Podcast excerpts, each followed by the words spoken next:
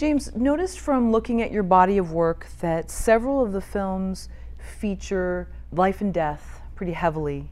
That's a prominent theme in a lot of your movies. Why is that? When a lot of people might be too squeamish, they want to talk about other things, sci-fi, something happier, whatever. Well, I think that you can feature life and death in any genre. Um, I think that in many ways, even if you look at screenwriting tropes, that film is about life and death. Uh, but for me, I believe artistically it's important to tell the things that you know best. And for me, life and death and the themes of life and death are something that, for better or worse, have been very prominent in my life. Uh, my father died when I was 13 of an unknown illness. The CDC was involved and thought it was perhaps the first American case of SARS, and so no one knew what to do with it. He went from perfect health to dying in a week, and they were concerned that myself, my mother, my sister, anyone he had come in contact with might carry it and might cause something infectious because they had tried literally all of the different antibiotics and all the different treatments, and nothing worked, nothing responded. He just got constantly worse and worse and worse, and he died the exact minute that he was admitted the previous week. Uh, so when you have something like that happen, and I had a very happy childhood for the record, it was a, a, wonderful time, a place where I was able to be imaginative and creative and, and foster that. My parents were both teachers, and growing up in a town of 123 people in rural South Georgia, I was able to live in a place that community was very important, which I think is also very important to film, and imagination was nurtured and fostered because I wasn't living somewhere like Los Angeles where everything's already imagined for you, where you're always with people of different cultures, different backgrounds, living at urban place. Uh, when you're in a rural community, you have to imagine a lot of things for yourself. And so for me, going through that experience, uh, it really has left an impact on my life and also on what I want to do with my career because that was unexpected. That was something that was not planned, and it made me realize at a very early age the value of time and what we do with it. Hmm. So, because you are a young director and you've traveled around the world, you've been involved with so many projects, do you think seeing how things can be taken away so quickly, so unexpectedly, unexpectedly lit a fire under you to, to do so many things that maybe some would have planned around and waited for the perfect time when there really isn't a perfect time? Well, you're right. There isn't a perfect time for anything. I think that at the end of the day, as a filmmaker, you can make excuses for what you choose to do and choose not to do, but you've got to always have projects ready uh, at whatever stage in your career you might be at. Say you're waiting on a big project. Uh, so in the, for over the past year, I've been uh, waiting on a film that I've been developing for a while that looks like it's going to move forward this year.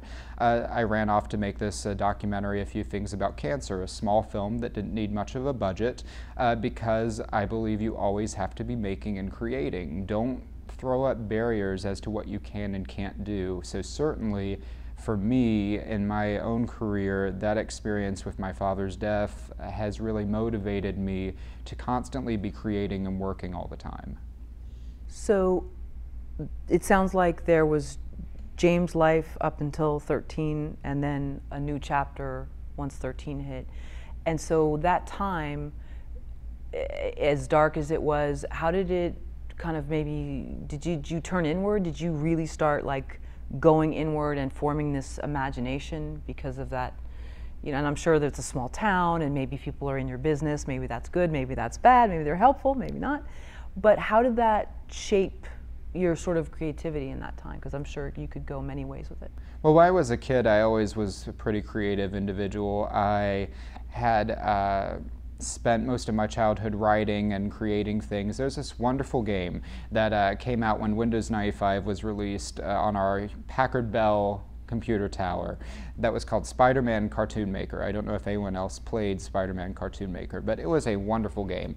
Uh, all you did was you would take all of these stock uh, scenes, these stock locations, characters, visual effects, and you would create movies out of them. Little animated, 2D, very simple animation films. And so my sister and I would go on Spider Man Cartoon Maker and make sequels upon sequels upon sequels to these chronologue stories using all these Spider Man characters. And that's how I would tell stories. I really wish I could have figured out a way to capture all of those because some of them are pretty hilarious in hindsight. But unfortunately, you have to be able to run the program to open up all the files. You can't export them like you can now. Uh, so that was, you know, a big part of my childhood growing up. And then, of course, uh, using my imagination in a small town, I would do things like uh, tell stories. Uh, when I was growing up, my parents bought me a tape a recorder, uh, and when we went driving on long trips, I would talk uh, about all these characters I had invented in my head and, and play like a radio play. Uh, and they would record these on cassette tapes. So I had this little, you know, little thing that I'd keep in the back seat, and I would talk about these characters and do these things. Uh, one time we were coming back from my grandmother's house in Florida, and I did a 10 hour funeral for one of the characters who was resurrected the next day. And somewhere that tape exists. I have no idea where it is, but I'm sure it's hilarious as well. Um, but those things were formative in my childhood. And so stories and, and doing things that had to do with storytelling was something that I was already doing.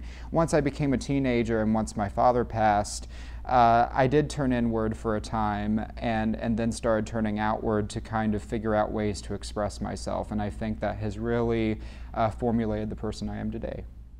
You had said earlier that screenwriting, in a sense, is its own version of life and death, or it's about life and death in some sense. Sure, screenwriting isn't necessarily about physical life and death always, although it can be depending on your story, but it is about the life and death of the character. Anytime you set out to write a script, it's about the evolution and transformation of that character if you do your job effectively. Uh, your character starts at point A and you're trying to get them to point B. So for your plot, for the character's journey, they have to evolve and transform into someone totally different uh, to take your audience on that same emotional journey that you're trying to lens through your character. So I believe that life and death uh, doesn't have to always be physical in a screenplay, it sometimes can be that emotional life and death too. So I know you've made some short films before you made uh, a few of your features. How much money did you have to make your first film for to consider a real movie? Because you know there's like these litmus yeah. tests like oh well that's not a real movie it's only you know 8000 or whatever but at some point at, at what point did you say this is a this is a real movie here and what was the budget I think that's an interesting question because a lot of people do put these litmus tests on what it means to make a real movie, and I think it's bullshit because it's a real movie the second that people are watching it and the second that people are writing about it. And I think that is actually the second most key component, especially in the digital era when you have YouTube and Vimeo and all these digital platforms that aren't necessarily monetized. If you make a short film that someone writes about, and I mean film journalists, bloggers, all these various things, I think then you've made a real film. It has nothing to do with money because your career is about creating things and, and evolving as an artist to tell stories that hopefully people are going to access and, and enjoy. Uh, but if they don't know that you're making something, then you're not making a real film because it's not for an audience, it's then for yourself. So for me, the litmus test always has to do with when people respond to it. And, and the first thing that I did where I really had some people respond was a short film that I made for less than $1,000 called The Car Wash uh, with an actress named Edith Ivey. And it was a really neat experience. I just finished uh, directing a piece in college for the golden age, about the golden age of radio for the National Association of Broadcasters Education Wing in Vegas. And I had gone over the course of a semester while I was in college, full time student, Monday through Thursday taking classes, Friday, Saturday, Sunday traveling around the country interviewing these folks on the weekends. It was strenuous, it was awful, and it was a very difficult eight weeks. But over the course of that period, I met Edith, who uh, had just finished uh, The Curious Case of Benjamin Button with David Fincher. And uh, I had been writing this screenplay because I wanted to make a short narrative. And I thought that Dixie Carter was going to play the lead because I had worked with her on the first film I ever produced, but she had just passed away. And so once I met Edith for this documentary that we were making, I said, you know, she's actually perfect for this role. And I sent her the screenplay terrified because she had just worked with David Fincher, and here am I, lowly college student. And uh, she read the screenplay and sent me a message back and said, You know, I can't believe that anyone under 55 wrote this material, and I will do it for free. And I was mind boggled by it. Now, of course, I did not have her do it for free. I did a SAG minimum because I think that's ethical. Uh, paid her $100 for two days, and we made the film. And it went to festivals. People liked it. It's got a lot of views online. And uh, that would, I would say, be my first legitimate film. Uh, but the films I made afterwards did end up getting more press and such. But I think that's the progression you make. And you said she taught you how to work with actors. She did. How so? Well, Edith, working with Edith now doesn't seem intimidating, but then it was extremely intimidating because here's an actress whose first project was the pilot episode of The Guiding Light when it was on the radio in the 40s. It might have been early 30s, but it was early, early. 50 years of work, who's worked in everything from radio to television to most recently at that time with David Fincher. Uh, it was terrifying for a college student who hadn't graduated from college yet. And I was trying to figure out, you know, how am I going to work with this woman who has far more experience than me that just happens to like this screenplay that I wrote. And so when she arrived, you know, I had someone go pick her up at the airport. I booked her a nicest hotel in town, you know, made sure she got the VIP treatment as best a college student could give. And when she arrived to set, I was instantly disarmed because she knew it. She knew the script by heart. Uh, it was 10 pages, but she could recite every single line because she had rehearsed far before she arrived. So the first thing she taught me is that if you want to work with an actor, clarify your vision at the onset and make sure that you're going to work with someone who takes that role just as seriously. There are a lot of actors that don't take their roles seriously, that don't read a role and really try to dive into it. And so for me, Edith taught me first and foremost find those people that really care about what they're doing because that's going to make your work better. Uh, it's not just a paycheck. So the second thing she taught while she's on set is that while I may not have the experience that she did, she deferred those things to me, which empowered me as a director to direct my college aged crew to give me respect, which I thought was also very important because at the time, you know, in college, we're taking film classes where people cycle around. You know, I might direct one project and then run the sound on another one, shoot the next one. You're kind of learning different skills. Uh, and people don't take it seriously because it's a class, but because Edith Ivey, who has 50 years of experience, who just worked with David Fincher, showed up, uh, suddenly I had authority to do what I wanted to do. Uh, so I think those early lessons for me were very formative and kind of taught me that it doesn't matter how much experience someone else on your crew or someone else that you're acting that you're directing might have. It only matters that you as director have authority over your set and that there's a singular cohesive vision that everyone can follow and respect. How long was that shoot? I watched it, by the way, and it was excellent. I loved how there was heart in it, and I know it was based on something that you kind of experienced yeah. yourself in a waiting room somewhere. That's true. I, I, um, I experienced the car wash. I, I got the idea for it because I was sitting in a car wash one day, and one elderly lady looked over at me and said one brief sentence about loneliness, how she was just lonely and wanted someone to talk to. And it, we didn't really go much past that, but that stuck in the back of my head while I was writing the screenplay. And we actually shot the car wash in two six hour days, which was really intense uh, because it's very dialogue driven, almost like a one act play. Uh, and to do that, it was very important to be very efficient and quick because with Edith, we had a very limited amount of time to work with her.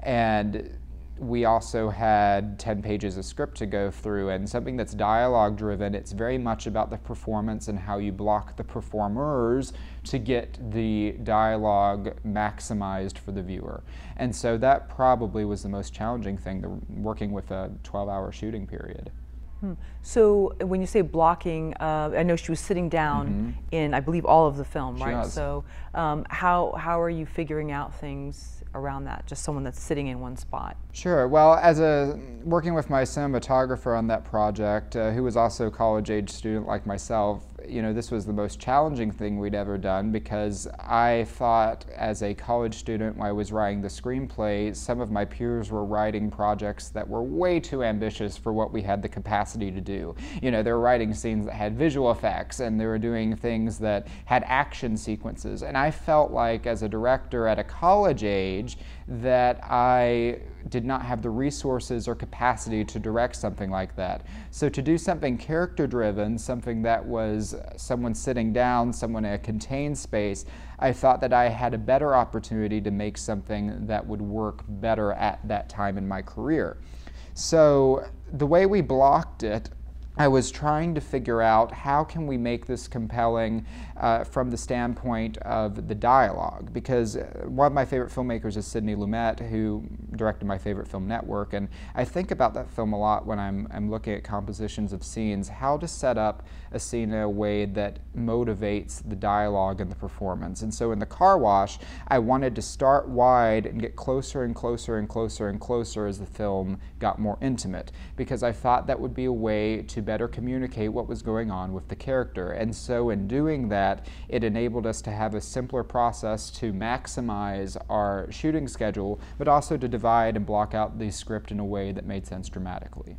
So a thousand dollars, and that's what it took to take for her uh, two days being there was that your own money? That was my own money. Wow. I, I, you know, in the early days, I self-financed a lot of my work. I would do weddings. I would do. I did a children's audiobook. I did anything I could find to finance the projects I wanted to work on. So I could buy a camera buy a microphone. Now it's different now. This was like 2006 and to like 2007. Now you have smartphones that can shoot 2K or 3K with certain apps. Uh, but we didn't have that back in the early days of the 2000s. You know, we had to buy expensive DV cameras or cheap DV cameras that didn't have very good quality, and then you'd have to buy the $1,000 Final Cut Pro system to work with it and the laptop that could handle it. It's a lot more expensive then, and so I just would find any way I could to buy those pieces of equipment and to buy those pieces of software so as my storytelling developed that I could do better things. So the first film, the car wash film, was there any plans to sell that, or you realize this is a film that's going to be sort of my calling card? Yes, I, I never thought at the very beginning of films I was making as things that were going to be sold. I think that a lot of filmmakers now, when they make their shorts or make their web series or whatever it is they're making to kind of break into the film business, they always have an eye towards monetizing it. And I'm not saying you don't need to monetize your work. Everybody needs to pay your bills. I like living comfortably. I'm sure a lot of other people do too. But I think when you're starting out, you've got to find other ways to monetize your life so you can advance your career. Because if at the onset you're thinking about films like The Car Wash or Followed or some of my earlier work, uh, if you have that as an eye towards monetization, you may not get anyone watching it because no one knows who you are. You don't have a track record, you don't have any press, you don't have any uh, authority to start charging people for your work because you're starting out, you're beginning. Just like if you were going to a nine to five job and you were stepping in the office in an entry level position, that's what you are as a starting filmmaker in an entry level position. And so if you give away your work, like the car wash or like Followed, all those different things, then you give the, yourself the opportunity to get as many eyeballs as possible. It's a lot easier with the internet and social media these days than that used to be, so that people watch it, hopefully, people write about it, people talk about it and share it. So then, hopefully, it might get in the hands of the right person or the right press outlet that will help you to make your next project. But I think that if you worry about monetization at the onset, as I did not with the car wash, uh, then you're going to start uh, putting roadblocks into your career at an age where you shouldn't be. So let's take some of those classmates that you may have known mm -hmm. back at, at, Georgia Southern sure. who wanted to, from the onslaught, maybe sounds like, and you know, don't see why not, but make this half a million dollar feature film right out of the gate. Somehow you knew that, you know, I need to take smaller chunks to do this. Were there others that you saw try to just jump off that diving board and what happened? Sure. I mean, I've seen many filmmakers in, in my career. Well, one of the things that you see as a filmmaker, I think, and, and this is actually one of the hardest things I think you have to swallow, is when you start as a filmmaker, there's a lot of people that want to do it everybody wants to work in film. Everybody wants to work independently and say, hey, I don't go to a nine to five job every day. Uh, I write all day, or I film all day, or I edit all day. And as you get older and as you get more experience, slowly the people you started with, some of them start peeling off, some of them disappear from the business entirely, and then eventually there's only a handful of you that started that started at the same point.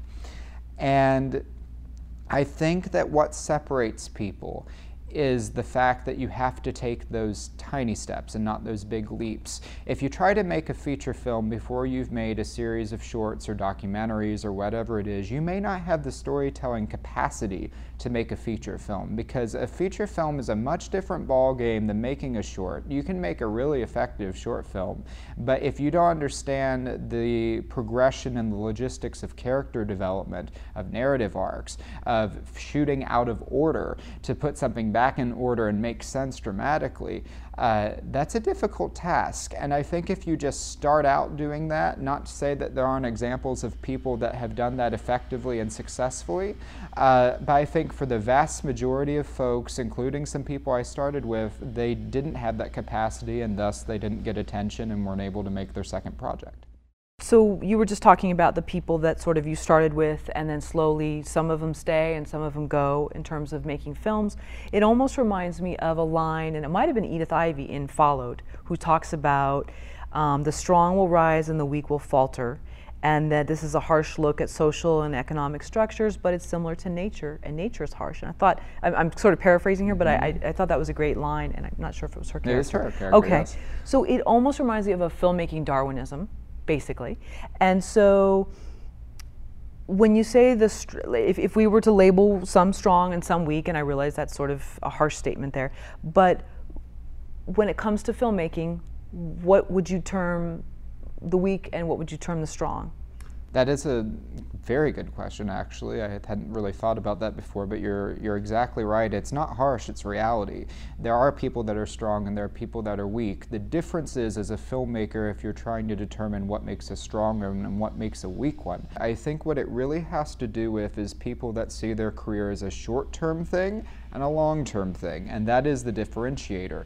Uh, when you make a project, it's not just about that project if you're thinking long term. It's thinking about how is this project going to enable me to make the next thing, and then the thing after that, and then the thing after that. It's about climbing that ladder, ascending the staircase, because each piece that you make, assuming that you do a good job and people like it, will enable you to do something else different in the future. But if you see your career as a short term game, if you just see it as, oh, I have to make this project, you make that project, and then you have no idea what you're going to make next, or what kind of film you want to make next, or if you can't identify what kind of films you like to make. Uh, as I said earlier, for me, I'm drawn to films that are about loss and identity. If you're a filmmaker that can't say very succinctly what kind of projects you make, no one will take you seriously because they don't know what to hire you for. So it's very important, I think, if you want to perceive yourself as being a strong maker, filmmaker, to not only have uh, an identity for the kind of films you like to make, but also have a plan and a progression for which you wish to jump off. So let's take two filmmakers, filmmaker A and B. Both of them, uh, the, both both works are amazing. They're incredibly uh, creative people, talented, different things like that.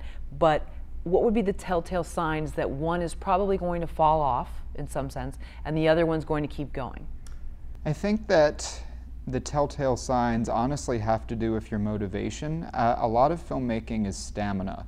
And, and if you're in the middle of production and you're already exhausted or tired of the film that you're doing, uh, I'm always astounded when I talk to filmmakers who are in post production on a film and they're talking about, oh, I can't wait for this to be finished. I understand editing is hard, filmmaking is a hard, long, strenuous journey, but when you aren't engaged or involved in the process that you're actively involved with, and that can be in post production and production and prep, or even in publicizing the film that you're making, you're not going to make it as a filmmaker because it's about that long journey. It may take you three or four years to make a feature film. And I don't mean shoot it, I mean develop it, shoot it, edit it, publicize it, release it. It's a multi step process.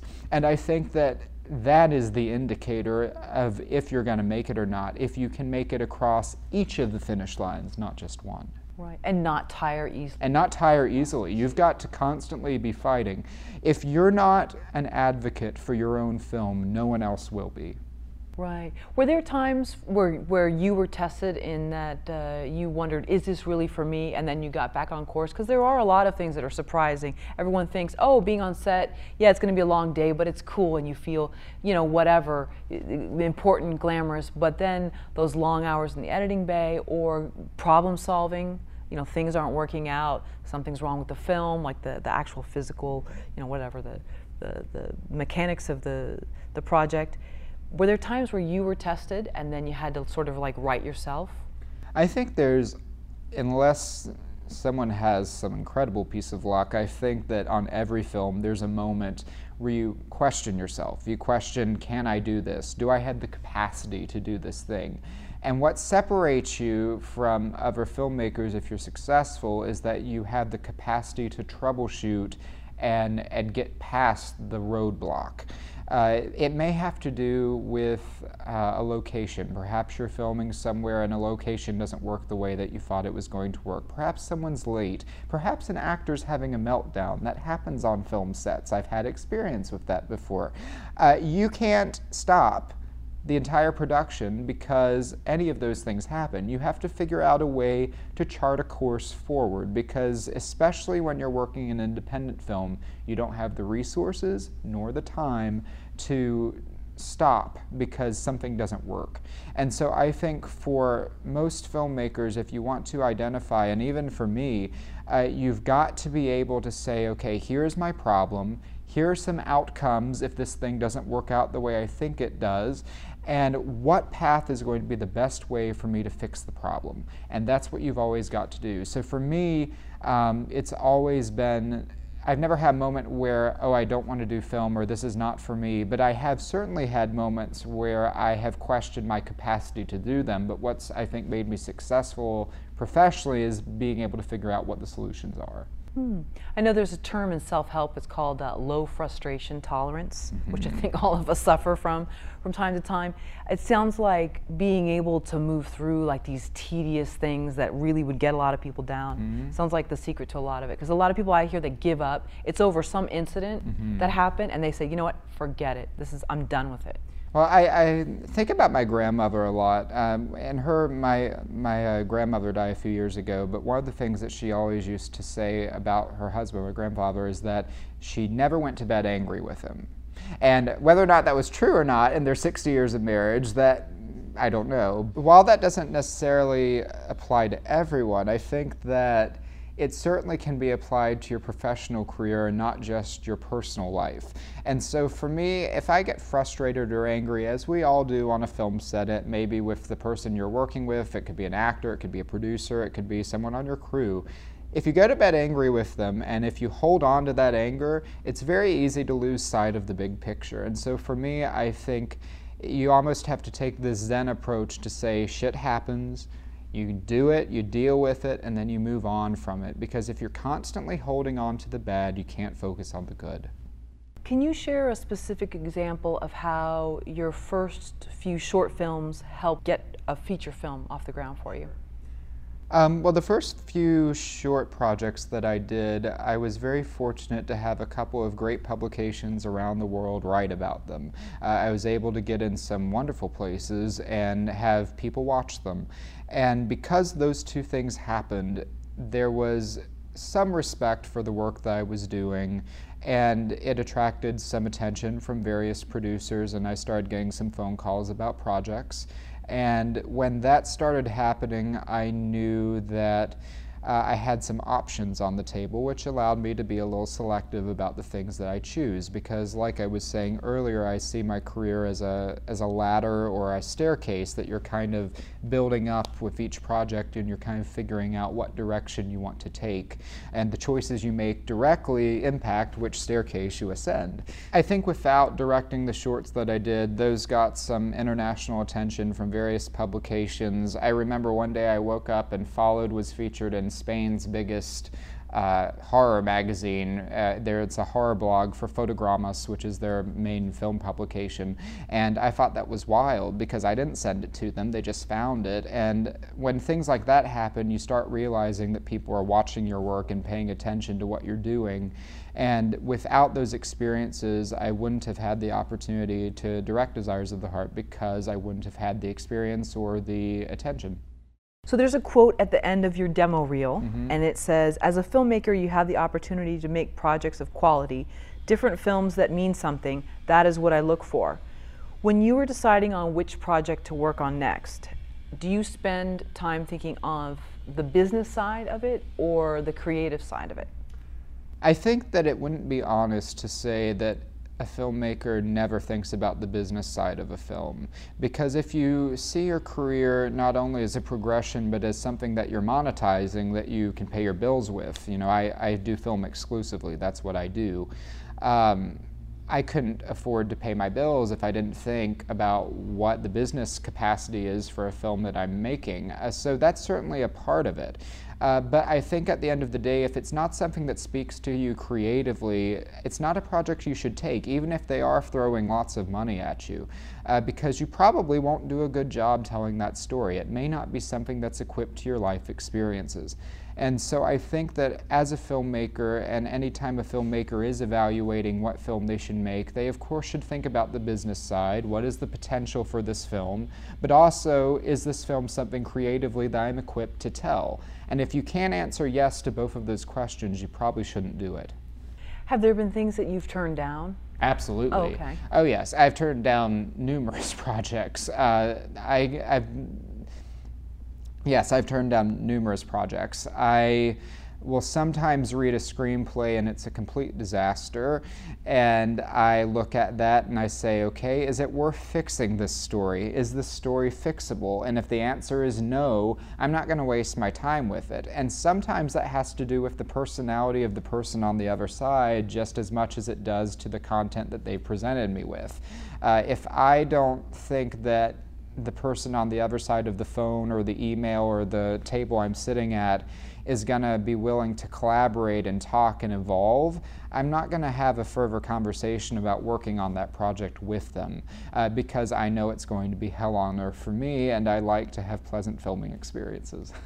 What are some of the telltale signs? Is it, is it a resistance? Is it maybe a defensiveness of no, that's fine. I don't know why you saw it that way, and, and there's no flow kind of back and forth? There is an incredible capacity for people not to see flaws in their own work. And I'm sure all of us put on blinders. You know, I can tell you things about all of my work that I wish that I had done better in certain scenes or in different moments. I would not be honest if I sat here and told you that I thought everything I've ever made was perfect because I certainly don't. But I think that when you're sitting with someone or talking with someone that does, that is an indicator that you don't want to work with them because they don't have the capacity to grow or evolve or change. Uh, you might be Aaron Sorkin and a brilliant, brilliant writer, but even Aaron Sorkin can collaborate with people. And I think if Aaron Sorkin can do it, so can you. So, Desires of the Heart how did you get the job to direct the film? Well, it's funny. I was actually in Los Angeles for the two weeks prior to my interview for Desires of the Heart, and the production manager of the film called me because uh, I had known him vaguely that the director who was supposed to make the film had been hospitalized in India for drinking a handle of whiskey a day and smoking four packs of cigarettes a day, and his health was in dire shape, which understandably so. And so I was here in Los Angeles having meetings with some pretty fantastic companies, and they kept calling me from Georgia, and I said, no, I can't can't come interview for this and can't come do this, can't come do this. And then finally, the producer calls me and says, Well, I really want to meet with you and I will come back to Georgia when you return from Los Angeles because at the time I was living in Georgia. And so I get there and she flies down from New York where she was living and we have like this 18 hour over two day marathon meeting where we talk about the screenplay, talk about the movie, talk about all these different things. And at the end of these two days, I'm exhausted because we had gone through everything. And I said, well, you know, if you however you choose to hire a director for this film, I wish you best of luck. And she said at the end of it, well, I've decided I want you to direct it after our two days. And that's how I got involved with the film, simply because I happened to know the production manager that thought my work was suitable for the picture. Part of the film is shot in Georgia, mm-hmm. It's Savannah. yes, we shot two weeks in Savannah and about a month in Rajasthan, India. Wow. Yes. Okay.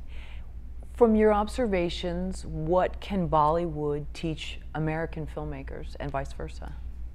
It's a great question. I have never worked with harder working people than the folks that I worked with in Rajasthan. We brought in about 200 crew members from Mumbai by train, so they had to take this three day train ride to get to Rajasthan because Rajasthan's on the India Pakistan border, so it's way up there.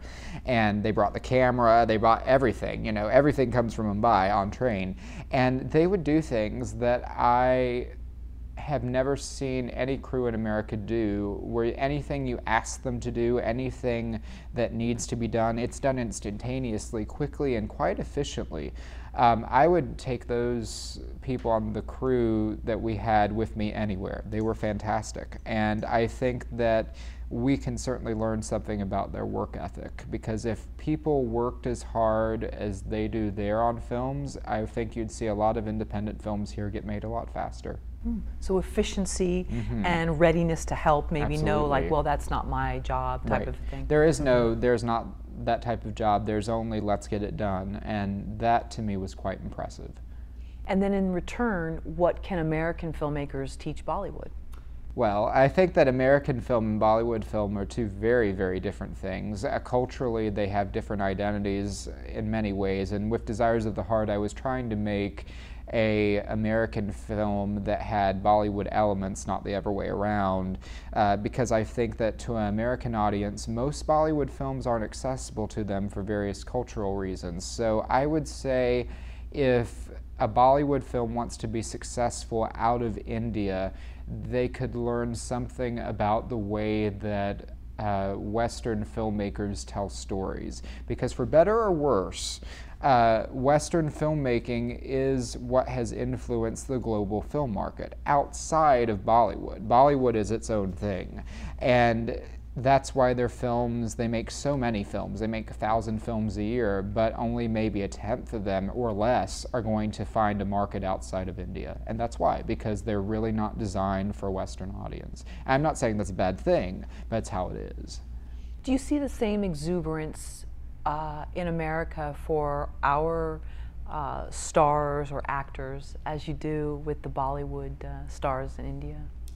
Bollywood stars are on a whole different level. Uh, I Val Lauren, who's the American lead in the film, he and I would laugh about that because Gulshan Grover, who's our Bollywood lead over there, is a huge star in India. And we were filming one day in the middle of the desert in this town that has no running water, cow patty huts. Uh, they easily couldn't find a movie theater because they don't have electricity, and the closest one might be hours away. And when we arrived to film in their village with Gulshan Grover, the entire village showed up because they all knew who Gulshan was. I have a fantastic picture of that sitting on Instagram somewhere with like hundreds of people swarming Val and Gulshan in this chair while they're waiting for the next scene to be shot. And that was incredible to observe that people that don't have televisions and don't have a theater that they can go easily see a film at uh, would know instantaneously that this guy is a huge Bollywood star and know him and know what he's from because they read the magazines and they see the different things without going to the theater or without watching them on television. That to me was fascinating. And that's the kind of cultural differences that I think you see between Indian film and American film because if Tom Cruise were to show up, people would be very excited to see him, don't get me wrong. Uh, but I don't know if you would see that kind of excitement in the far flung regions of the United States like you do in India. The entire town literally shows up. So that's how they're finding out about the movies and, the, and these stars is through magazines. Through magazines, papers? yeah. Ah. It's eh, which I thought was really interesting. You know, being in a town that has no electricity, that all of them knew who he was, and a remote town, not even somewhere close to a city. Uh, they don't have cars, and so that was fascinating to me let's say a group of uh, Georgia Southern mm-hmm. filmmakers, your alma mater, had made a bunch of short films and had yet to make a feature. So they're all from your school, and maybe you're going to address the class and give them advice. Um, what would you tell them about distributing short films compared to distributing a feature film? Or maybe there's absolutely no comparison, they're two different. Well, I think there is a comparison to be had. Um, I actually have had this conversation with students at Georgia Southern. I'm on the advisory board, so I go back periodically to talk. And uh, one of the things that I think the differentiator between distributing a short film and distributing a feature film is monetized because a short film in general, if you do it right, you don't really have to monetize it unless it's a you know $50,000 effects driven thing that you want CAA to watch. That's a different kind of project. But if you're making a standard short film or web series or something of that nature, like I said earlier, distribution is not as much of an issue, I don't think, because you're just trying to attract attention. But when you make a feature film, there's money involved. And when there's money involved, distribution is extremely important because if you don't have a distribution plan, pathway, or someone to purchase the picture, someone's going to lose a lot of money. And if that someone loses a lot of money, it's not very good for your career. So let's take that $50,000 short film. Let's say it's now their second film that they want to make, short film. Are you advising them to do that? And they want to tour the festival circuit with it. Does that make sense? I think it depends, uh, and I know that's not a clear cut answer. Long and short answer I don't think that most people are equipped to go make a $50,000 visual effects driven short film that they're going to take to film festivals and try to get the attention of a major agency to sign them to a studio picture that's going to be a multi million dollar event film. There are examples but I think they're very few if you start quantifying the number of people that get to do that versus the number of people that actually attempt it. Uh, I think at the end of the day, you're better served unless you happen to be a visual effects genius, and if you are, more power to you, go do it. Uh, but if you do not have the capacity or the skills to do some of that yourself, spend the money in other ways. You can make a $50,000 feature film instead of your $50,000 short visual effects driven film that might enable you to do something better that you probably could monetize by selling it yourself and put yourself in a better position to advance your career. Would you say there's a cap on what someone should spend on a short film? You know, let's say this is their second film and they're they're hoping to do that. They're hoping to tour the festival circuit with it and and and get the attention. Is there is there like a minimum or excuse me, a maximum like no more than 10,000, even though that is still a lot of money. It is a lot, a lot of money. I, I think that there isn't such a thing as a maximum you should spend on a short film, but I think there is a maximum you should spend as to what you can afford and as to what your story needs to serve it well. Uh, I think that when you're making a short or even a micro budget feature for that matter, whatever it is, you always need to treat your budget as what is the lowest amount I can make this film for that will best serve the story and not thwart my attempt to make it the best I can. And that doesn't matter what you're trying to make, but whatever it is, make sure you can afford it. Because, say, for example, you do spend $10,000 on that short film. You've made the short film, but that's not the end of your expenses, is it? Now you have film festival submissions. Say you get into some festivals, you probably want to go to those festivals to network, to meet other producers, to meet other filmmakers, uh, to do some press for it, to do the things that are going to give your movie attention. How much money did you budget for that? Did you not budget money for it? Now you have another couple thousand that you've added to your total budget.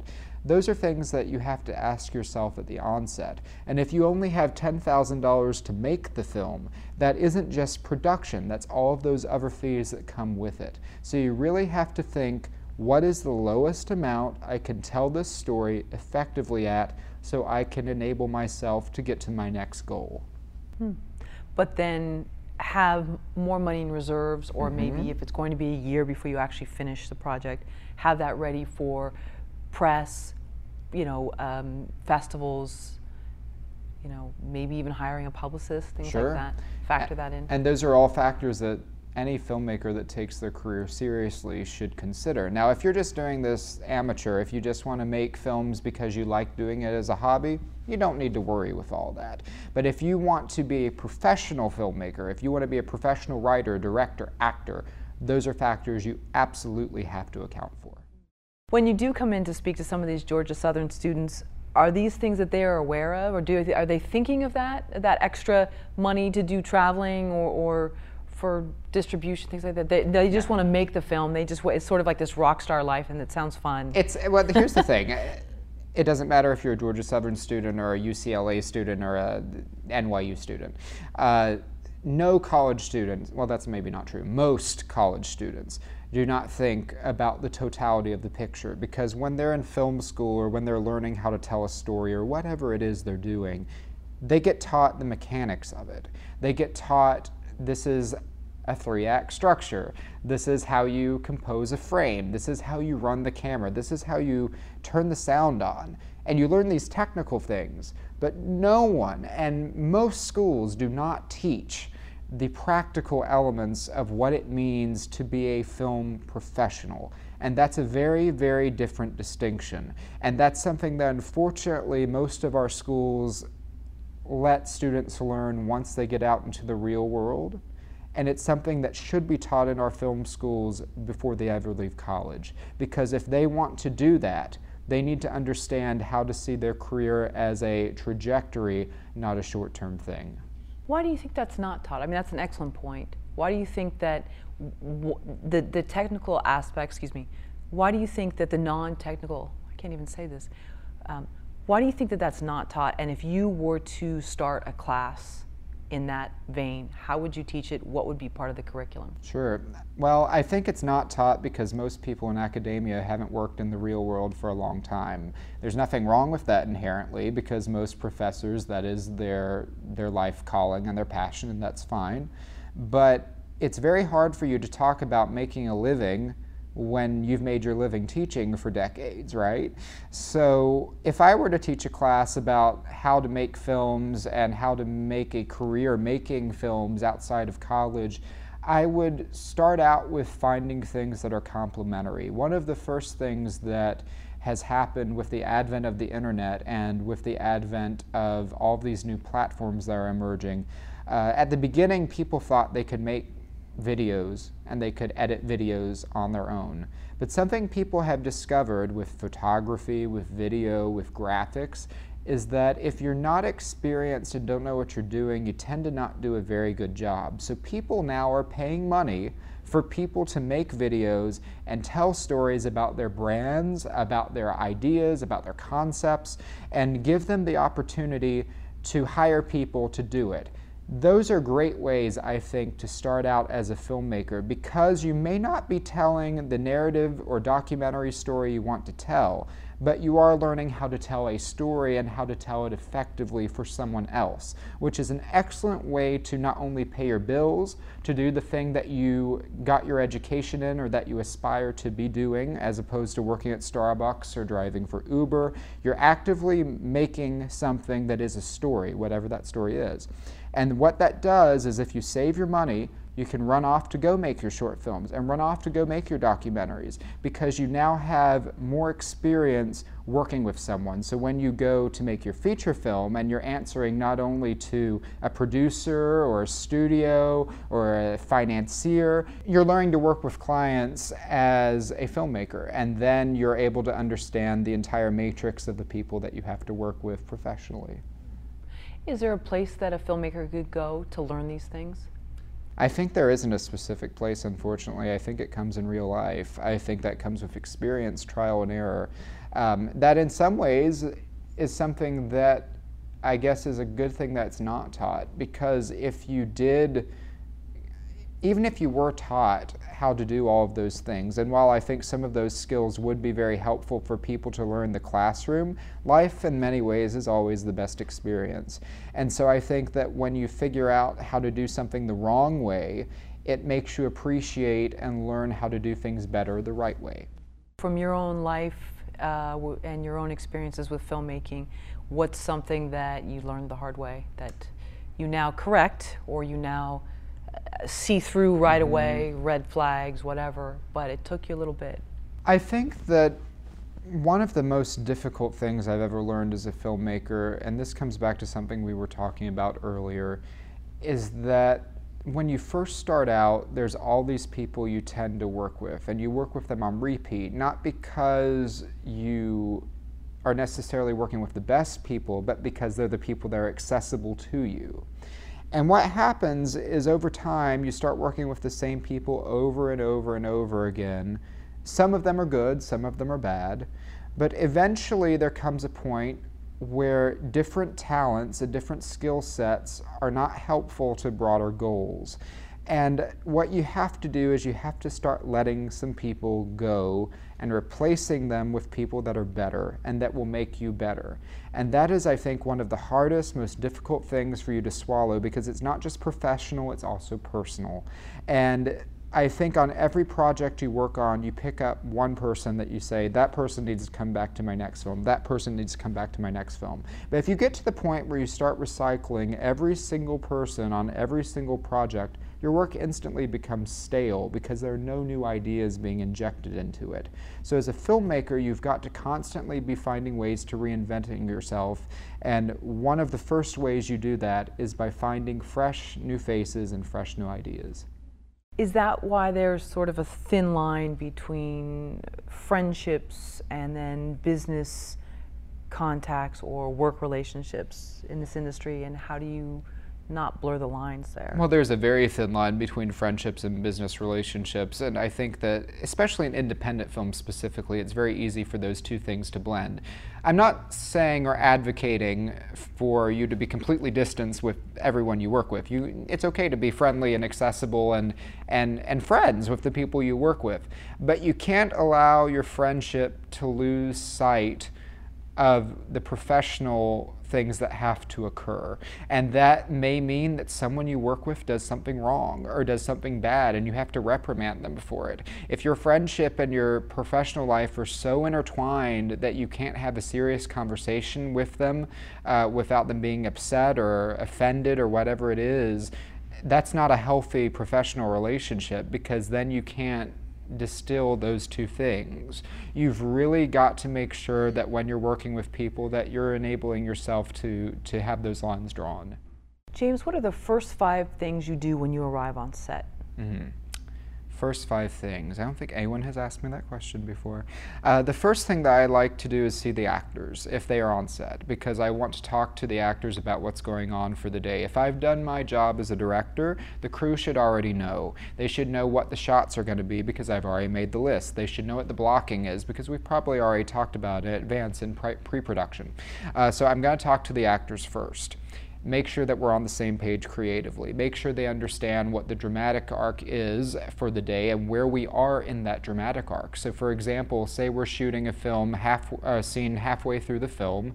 uh, but it's only the first week of filming. What point does the actor need to be at emotionally so that way we can work with them later on and earlier in the narrative story? That's very important. So I like to talk to actors about that. Second thing I'm going to do is I'm going to go talk to my DP and the crew respectively. Um, I need to make sure that the blocking that we talked about, that the uh, shots that we talked about, that the set, all of those things are in order so that way whatever we might have discussed in pre-production is being in fact executed for production. Third thing I'm going to do is I'm going to go to Video Village and see how everything is established. Is my iPad there? I work with my iPad uh, for the screenplay and various things like that, and, and kind of see if everything is set up for me to be comfortable. Do I have water? Do I have coffee? Do I have a banana? Things that are going to enable me to sit there and really watch it as I'm going back and forth between the actors and video. Fourth thing I'm going to do is I'm going to go visit the DIT because I want to see what we filmed uh, previously and how it's coming out. Uh, one of the things that I deploy in my process, there's a guy I work with that has a van uh, that uh, goes anywhere you go if you're filming on location and deploys all of the footage to a wireless iPad network so you can see what you've shot in previous days and see if it's matching. So if I need to match something in the scene we're about to shoot, I might want to see, okay, well, where did we exit in this previous scene and where are we going to come into in this one? Uh, that enables me to remember things visually that I may not remember just trusting my head. And then finally, I'm going to sit down with the producer and chat about how things have been going and see how uh, we are for scheduling, see how we are for timing, and even for budget. Uh, you know, what kind of things that we uh, have spent money on, what kinds of things are we going to need to spend money on in the future days ahead, and do we need to make any cuts or revisions or changes? Uh, because if I find out that there's a piece of equipment or a, a, lens or whatever it is that I need for a future day, and for various reasons the budget has changed or we can't get that because of a scheduling issue or whatever it is, I need to modify that in advance so it's not an issue that we have to deal with on the day of. And those are the five things I would do. In your experience, what are some of the biggest time wasters on set that could really be eliminated? I think that at the end of the day, the biggest way to waste time on a film set is not to communicate your vision. And communicating your vision is something that has to be executed across all levels of production from your above the line crew to the below the line crew to everyone from the production assistant to the caterer. Everyone needs to understand what your goals are as a filmmaker.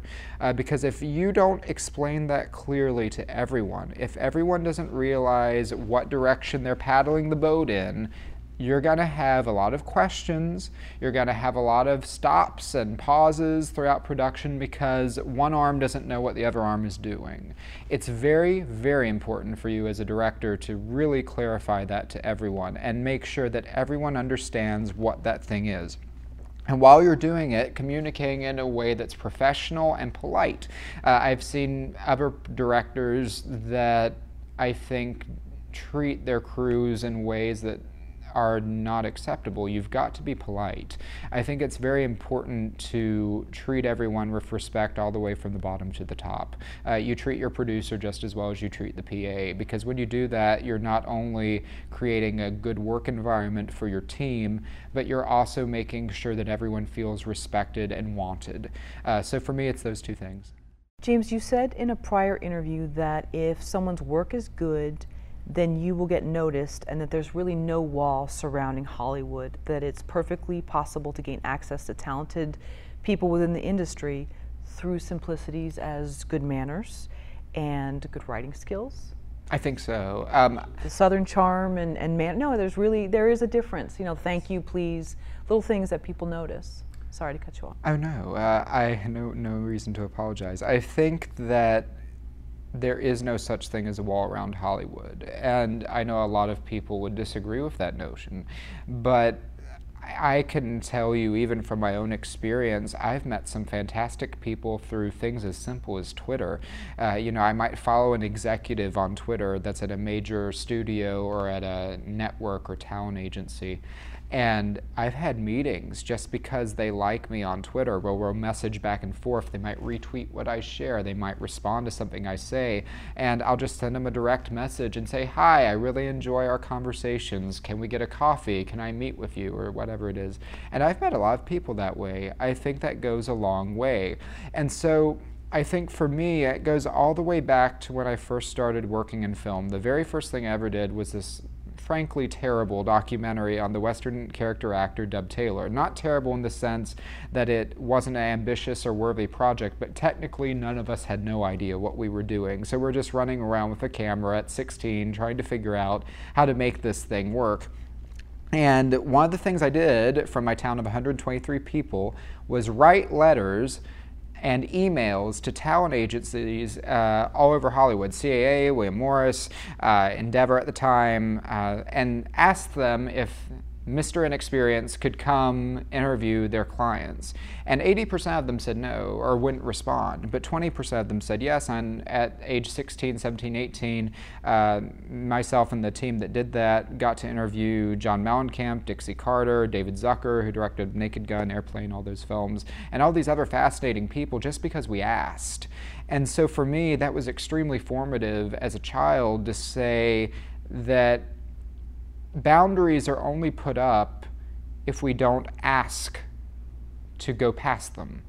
And so for me, even in the digital era, it's easier than it's ever been because now you can just shoot an email, make a phone call, send a message. What's the worst they're going to do? Tell you no. So it's okay to respond and ask. What's not okay is to pester, and there's a very big difference between the two. Um, and that's why I think that Twitter and Facebook and platforms like that can be good because if you can strike someone's attention, if you can get their attention, then there's a digital kind of relationship form. They have an idea for your tastes and what you like and what you don't like. And then maybe, perhaps maybe, there might be some kind of relationship that can come out of that. Can you give examples of follow up versus pestering? Because we all think we have the project. I think it's just it's just human nature. We think, sure. but ours is different. So what is the what's the difference between persistent polite follow-up and peskiness? Well, one of the things I like to do for following up with projects, or you know, if I had a meeting, I pitch something and say I haven't heard back for a while.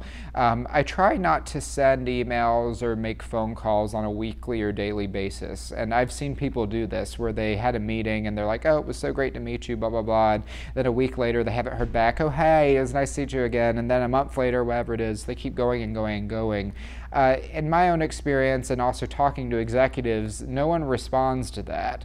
Uh, but what they do respond to is they respond to knowing what's going on with you and what you are doing. So, one of the things I like to do is every six months, every year, whatever it is, say I haven't heard from someone in a while, I might send them an email to say, hey, haven't heard from you in a while. I hope your life is going well, your projects are going well. I just wanted to let you know about this thing I just made. Here it is. Hope you have a great day. Very simple, very short, very direct. Uh, because something that no one does respond well to in Hollywood are five paragraphs of well written prose. They want to read a one or two sentence very efficient dictum about what your point is because they get hundreds of emails a day and don't have time to read your eloquent soliloquy on, on what you've been doing and what you need from them. And I think that is the differentiator. Instead of making it all about what you want, tell them about what you're doing and engage them. What can you do for them as opposed to what they can do for you? Don't make it so transactional, make it broader. And keep it brief. And keep it brief. Very brief. I saw an IndieWire post that said uh, three TED Talks every filmmaker should uh, watch, one of which was Andrew Stanton, writer of WALL-E, to- mm. Toy Story, John Carter, etc.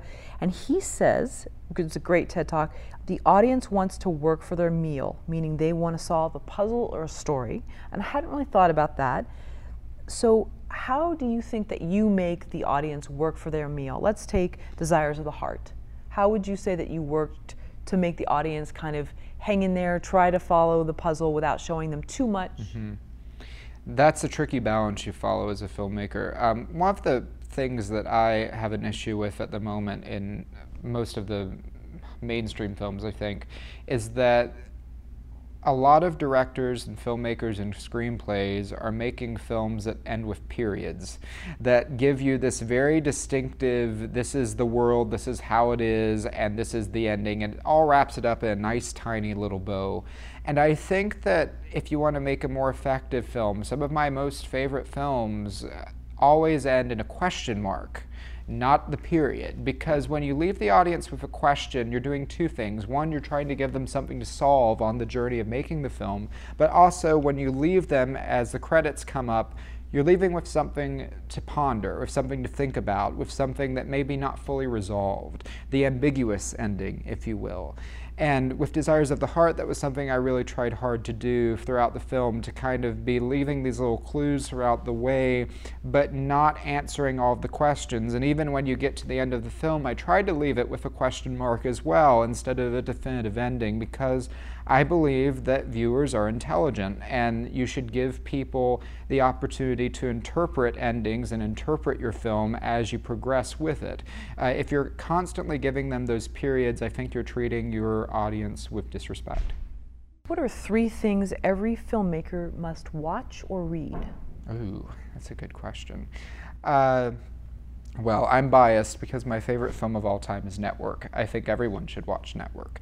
Uh, and there's a couple of different reasons why they should watch Network. The first of which is it's a brilliant screenplay. It's perhaps the greatest piece of film writing ever done. Paddy Chayefsky's screenplay uh, is not only astute and prophetic, but it's also hilarious. It had this vision of what the future could look like, and if you look at today's media landscape, indeed, most everything he wrote about in that film has come to pass. Uh, but it also did it in a way that was sharp and astute and really character driven. I think people should watch that for those reasons the overarching themes, but also how he developed his characters. Sidney Lumet, one of the things that not everyone knows about him is that in his early career he started in television, live television, and in those days in the 50s, of course, there were three cameras, maybe four, and when they had to switch lenses, they didn't have a zoom lens, so they'd use primes.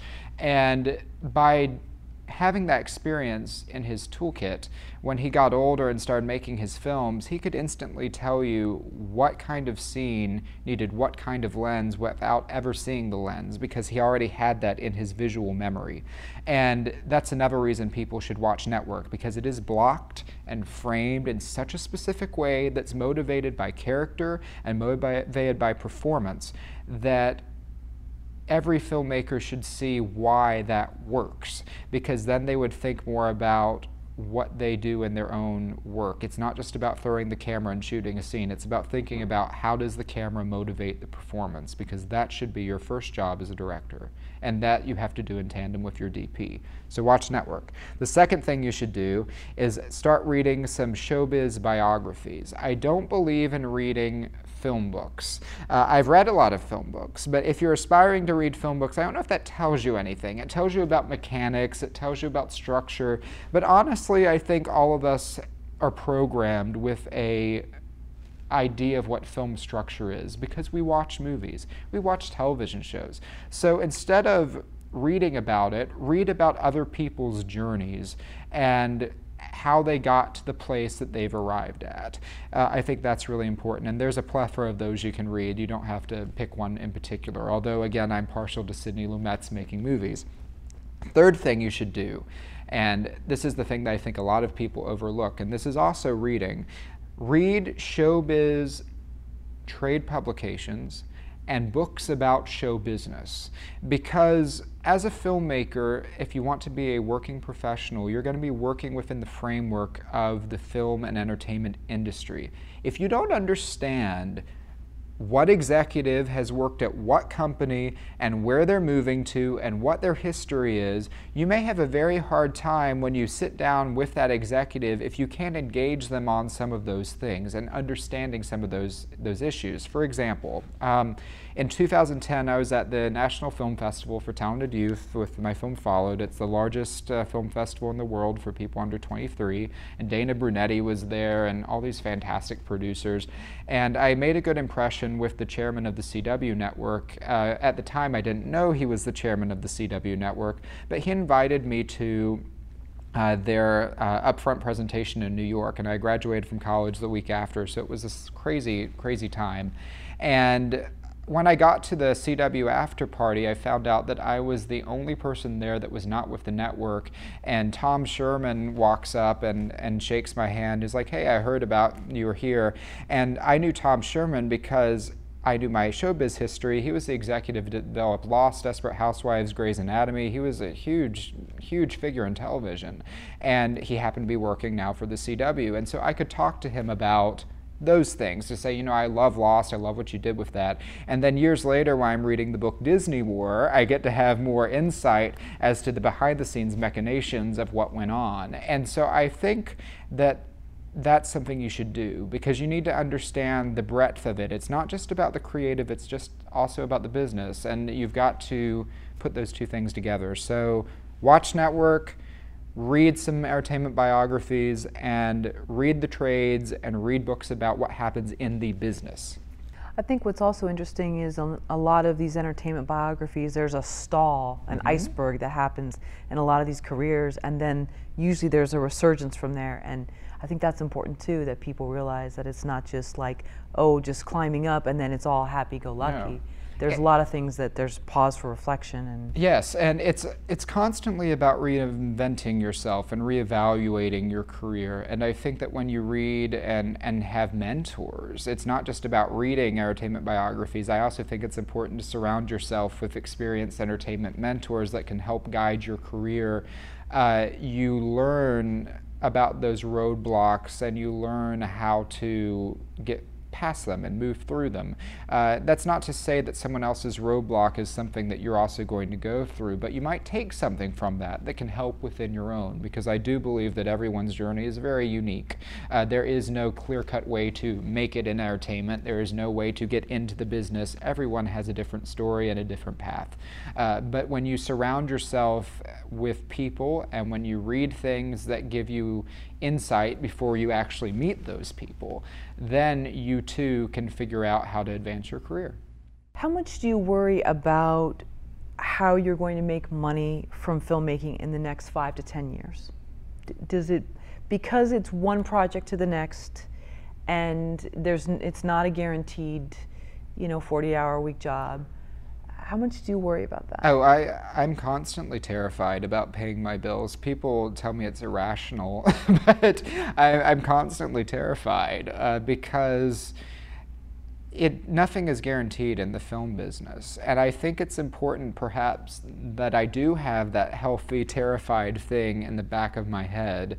And i've been fortunate so far that when i'm not directing a project i might direct an ad campaign or i might do some kind of commercial or do some kind of uh, something that's about storytelling but not storytelling in a film. Uh, so those are ways that i pay my bills when i'm not directing other projects. But I'm always worried about that. I think that if you ever arrive at a point where you're not, perhaps you've gotten a little complacent because then you're kind of this uh, Jack Dawson on top of the world kind of thing, and the Titanic's about to hit, and you have no idea. You've got to always be prepared. And I think that having that healthy skepticism, not only about your work, but also about your career and your future, uh, enables you to work a little bit harder in the present. So if you're involved in one project and you know it's going to end on this date, do you are you already planning for the next or do you give yourself a couple days of downtime so, and then regroup? Like how, how is it that you keep stuff in the pipeline? Because sometimes it, it, all it comes all at once and you can't space it out. That's true. Sometimes there are moments in your career where everything does come at once. So what i try to do uh, if I have a big project that I'm working on, is I try to schedule vacation in advance of the project. So, say for example, I have a film that ends or a project that ends on April 10th. Uh, I might schedule a vacation to Peru or Turkey or somewhere for two or three weeks after that. So I just step away entirely and I make myself do it. Because when I step away, that enables me to reset and refresh. And whilst I'm making that project before I go on vacation, I'm always trying to figure out what comes after. Uh, I try not to be in a position where I have no idea what comes next. It's the same thing uh, that I kind of deem as taking your career seriously. When you finish a project, whatever it is, it may be a movie, an ad campaign, documentary, a book, whatever it is, people are going to ask you what you're doing next. And if you can't identify that, or if you can't say, well, here's a screenplay I wrote, or here's a project that I've been developing, uh, people don't see you as playing that long term game. You've got to be able to play the long term game and really say, five to 10 years from now, this is what I want to make. This is my plan. It may not come to fruition exactly the way you expect, but if you have some kind of pathway to get there, you're going to have a lot better chance. Mm. I've heard a few people say that they love that space of the unknown. Mm-hmm. That they I actually, don't. You don't like no, it? Okay. I do not like the space of the unknown. Uh, I think that for me, and, and perhaps this has to do with me losing my father at a younger age unexpectedly. Um, I think that for me, I always want to have an idea of what I'm doing next. Now, that's not to say that I'm not open to a project that might come across my desk or something new. That happens all the time. But if I don't have an idea of what the next two or three things are going to be, that makes me panic because of the financial reason you just talked about. Because then I'm like, oh my gosh, I'm not going to be able to pay my bills. I'm not going to be able to live in a lifestyle that I'm comfortable with. Uh, what am I going to do? And so I think for me, it's always knowing what's going to come next, having an idea about what it is so I can be thinking about it and plotting it creatively, talking to actors and DPs, editors, my team that I like to work with, and, and really understand that. But if something new comes across my desk, that can be exciting and you have to be open to that as well. Okay, great. But vacation's just as important. Vacation's very important, I think. Yeah, that's true. To get yourself out of. I think it's super important. I mean, for me, not everyone does it, but like, you know, everyone has their own thing. But for me, it's when I do a big project, I go overseas. I go far away for several weeks. That's for me what I do. And that enables me to really reset. Do you think it's just the physical act of getting out of LA? It's it's not just about LA. It's like the U.S. in general. It's like leaving, like physically picking up and saying, "I'm in a foreign country and I'm not turning my self service on. It's off, and you can't reach me for three weeks." Because that enables me to do a couple of things. It enables me to uh, to see things in a different light to see another culture and understand something. I think that's so important as a filmmaker. You've got to understand other things, not just what you're familiar with, which comes back to my upbringing in a small town where I had to always imagine things. Now I'm at a place in my life where I can actually go see things and do things. And so I think that for me, that's really important. It's it's something I need. It's sustenance. I, if I if I stay in one place for so too long, I feel really cagey. Well, it also brings me back to your documentary mm-hmm. with uh, your former classmate Caleb. Yeah. And um, you know, he talked about in the film, uh, and I hope I'm not giving anything away, no. but that once he got this cancer diagnosis, that he realized that he and his wife had been living for the weekends. Mm-hmm. And I think that's a that was just really that just really struck me because I have to tell you, I was afraid to watch the film because I was afraid it was going to make me depressed. And so, but I did, and it was really an eye opener because it was really about them noticing their lives and mm-hmm. realizing. Mm-hmm whether there's a cancer diagnosis or not, that time slips away. And what are we living for? Is it just to buy the next big toy? You know, I'm thrilled you saw it that way because that's really the film I intended to make. So I'm excited you saw it that way. Um, yes, I really thought a lot about time with a few things about cancer, and that was one of the things that really struck me.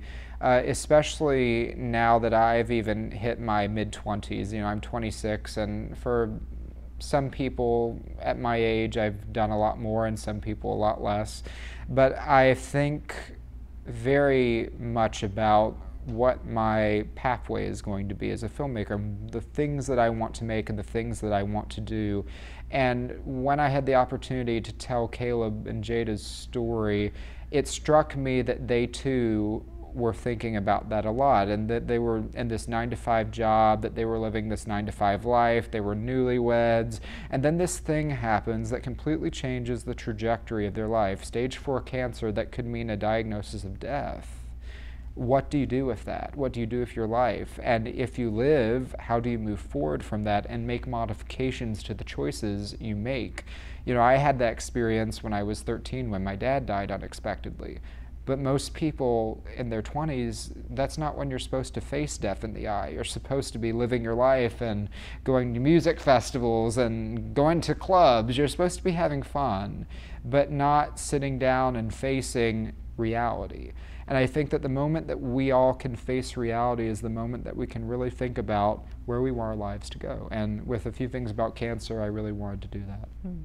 And I think too, uh, losing a parent at an early age turns you into an old soul. You know, mm-hmm. where you you're you know more mature for your years.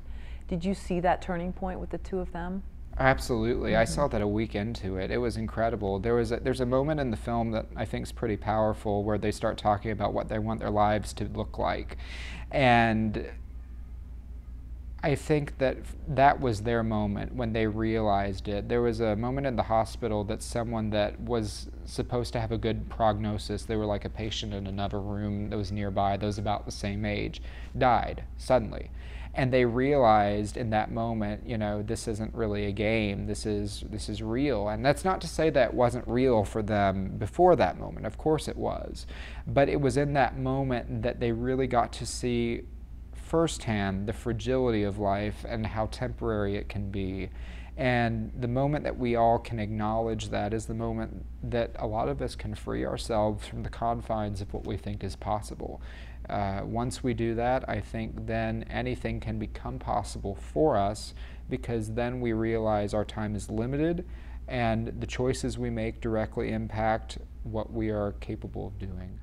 Why did you ask um, Caleb and Jada if you could film them? That's that's. It's a good story. Um, it really actually, is. I um, I hard thing to look at. it is. I I had been out of touch with Caleb for about five or six years. Um, we were fraternity brothers together. We were pledge brothers in 2007, and we met in a ditch uh, outside of Georgia Southern, blindfolded before our initiation party. And then we went through eight weeks of pledging together, and we were fraternity brothers. And I hadn't seen him for several years because he had uh, transferred to Georgia Tech to finish his engineering degree, and he kind of fell off, uh, as time does. That's one of the things about time. It's not that friendships or relationships are necessarily divorced, but sometimes time has a way of separating us. And so on Facebook, after not seeing him for five or six years, he announces that he has stage four Burkitt's lymphoma. You know, I start crying. And I had no idea what was going to happen. I was sure he was going to die. In that moment, I was like, "This, he's going to die." And he's 25, and he just got married, and I haven't seen him in six years. I felt guilty because this was my friend, and now this thing happened, and I'd wasted six years of my life not being part of his life. And so I sent him a message and said, you know, hey, I see what happened. Is there anything I can do to help? And almost five minutes later, he sent me a Facebook message back saying, uh, yeah, in fact, I want to make video blogs for my friends and family to let them know what's going on. You'd, you'd be a perfect person to do that. How can you do it? And so I go meet with him in the hospital, and uh, which was really difficult, you know, at the time. That was really hard to do. And uh, we talk about it, and I said, you know, we'll make the video blogs, I'll do it, but why don't we take this a step further and make a documentary about it? Uh, because I think that would be a better way for you to help people, but we won't tell anyone we're doing it. We'll film it in secret, and then we'll make the video blogs every month. So what I did was I made video blogs for him every month that we put online as he was in the hospital, and in the meantime, behind the scenes, without every, anyone else's knowledge, uh, I gave them a camera to film their own stuff so I wouldn't be invasive to their treatment process. They Dropboxed it to me every week. I would review the footage and give them notes. I'd bring in a small film crew of about three people every weekend and we'd film with them at home or in the hospital, wherever it was. And over the course of about six months, we culled this tremendous amount of footage and started whittling it down. And once we had the documentary finished in, uh, in November, uh, we started talking about it. And that's how we did it.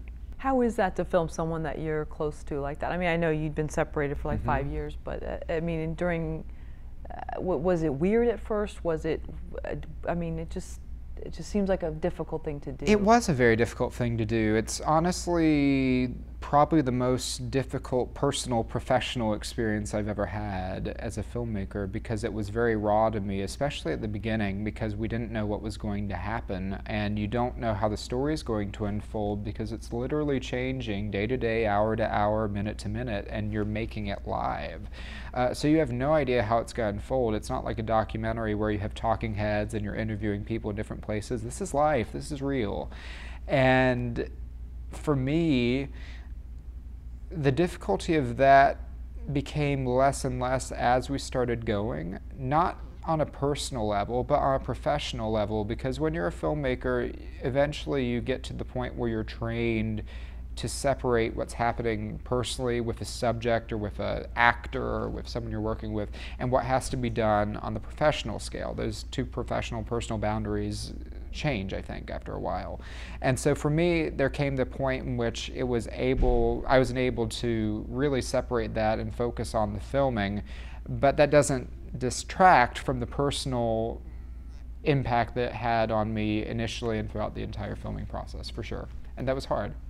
And the hospital was okay with you all being there? Uh, well, I had to work with that. Before we started filming, I had to chat with the hospital lawyer and uh, their publicist to chat about what we intended to do because, of course, and justifiably so, they were probably terrified we were making some expose. And I would have been terrified if I was in their, in their shoes too because they had no idea what we wanted to do. So the agreement we came to is that I wouldn't film any doctors or nurses. But really, I didn't want to film any doctors or nurses. And when you watch the film, you'll notice in fact, that there is a distinctive lack of medical professionals in the film, and that was intentional, not just because of legal reason. Uh, I came to realize as we were making the film that I was much more interested in making a film about the personal journey of cancer, not the medical journey, because uh, so often cancer impacts so many people. Everybody knows someone that's had cancer. But I found that when you say the term cancer, no one actually knows what that means. Or like, oh, you're in chemo, or oh, you're in a hospital. But they don't understand that unless they are part of the day to day process of treatment. And so for me, I thought by eliminating the medical component, if we're successful with the film, uh, we can show people that other half that they really don't understand.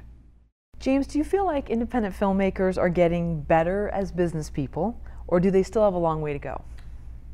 I think there's a very individual to individual basis uh, is the answer to that. I think that many filmmakers have realized that there are avenues to create that they can monetize because we now do have so many platforms. I'll give you a great example. Uh, I don't know if you know who Crystal Chappell is. She's a soap opera actress. Uh, and, and when the soap operas started to go off of network television, there were a lot of people that started going out of jobs because if you work in soaps, that's kind of what you do. It's very hard to cross out of that, although there are plenty of examples, but in general, most people that work in soap operas will always work in soap operas. And and so what she started doing was creating her own web series, soap operas, using all of the fans and all of the people that watch them religiously every day on television at 12 o'clock, whatever it was, to create their own stories with their own parameters, without the network standards, without the broadcast standards. And they charge $20, $30 a season. And if you get, you know, 5,000, 10,000 people to sign up for that, which they did, they can monetize that. They can pay everyone normal rates. People can keep living and working and doing. And that's a good example of how the internet and all of these new platforms have created new ways for people to take their projects directly to the people that will buy them, as opposed to making something that's mass market. You know, it's not like making the Avengers for everybody. In independent film, especially with this new era, we now have the capacity to say, okay, what is the number that makes sense to make this project for, and who is the people, who, who is the people, who are the people who are going to watch the film? And if you can identify that, uh, then suddenly you can figure out ways to monetize your projects. So I think that people like Crystal Chappell, and there are plenty of other examples, are doing just that. They're finding their audience because they know who their audience is, and then they're going straight to them and cutting out the middleman, and that's how you do it. We know a lot of 20 uh, year olds or, or maybe even a little bit older who want to make movies, but they haven't. Um, is it ever a struggle for you? Do you ever feel like you have so many ideas, but for some reason you feel like your hands are tied, or you don't feel like that?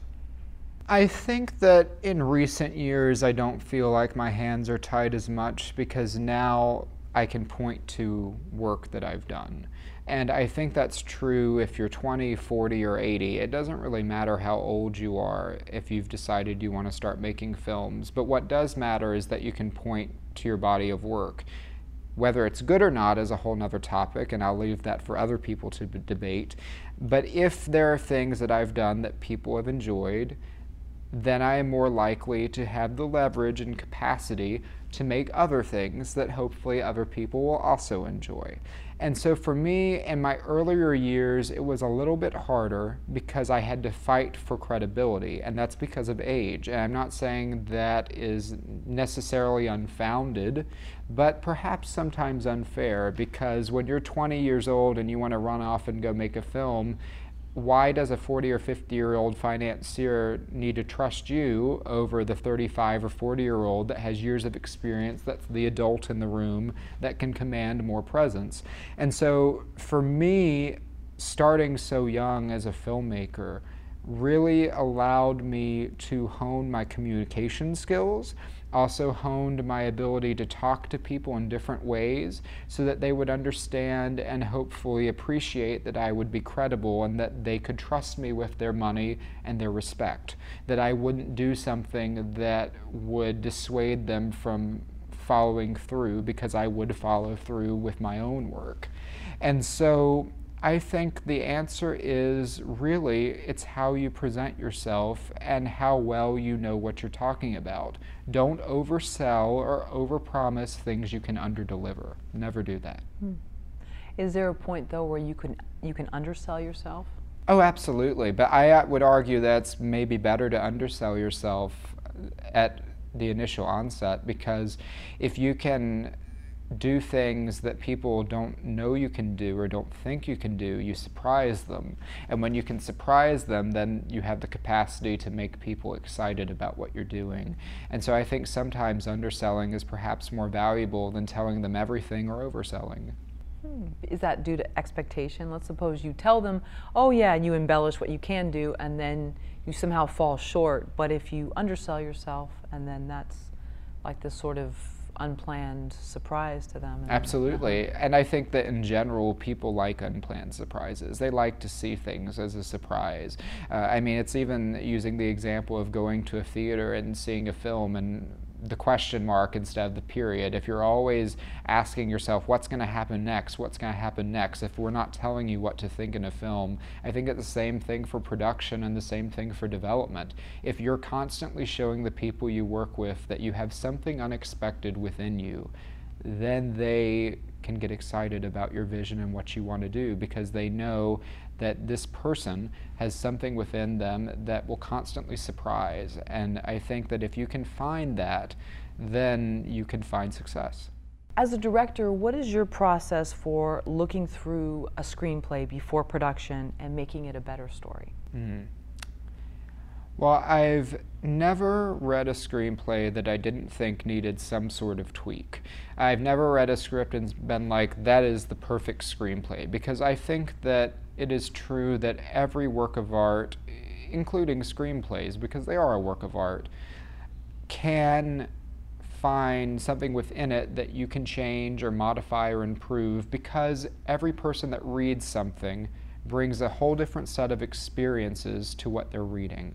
And so for me, when I look at a script, I'm looking for a couple of things. I'm looking for characterization. How do the characters evolve as we're reading the screenplay? What do they start out with and where do they end up? Secondly, how does that characterization tie into the theme of the screenplay? What are the themes of the screenplay? If your screenplay is effective, the themes and characterization should weave together seamlessly uh, because the characters develop the theme and the themes develop the character. And the next thing I'm going to look for when I'm reading that script what is the pace at which it unfolds? Is it moving at a speed that makes sense? Is it too slow? Is it too fast? And where places that that staccato kind of messes up? Where is it that doesn't necessarily work? And so I'm going to work with the writers to try to find a way to blend that pace evenly throughout a screenplay. Because if it doesn't work on the page, as the old adage says, it's not going to work on the screen because you can't fix it as you're filming it. It's a very difficult process to do. I have rewritten screenplays as I've filmed before, and it's a horrible, horrible way to go about production. Uh, so you've got to find those things at the onset. And so for me, it's always about finding the character, finding the theme, and finding the pace. Because if you do those three things in a script, you'll probably find it to be effective.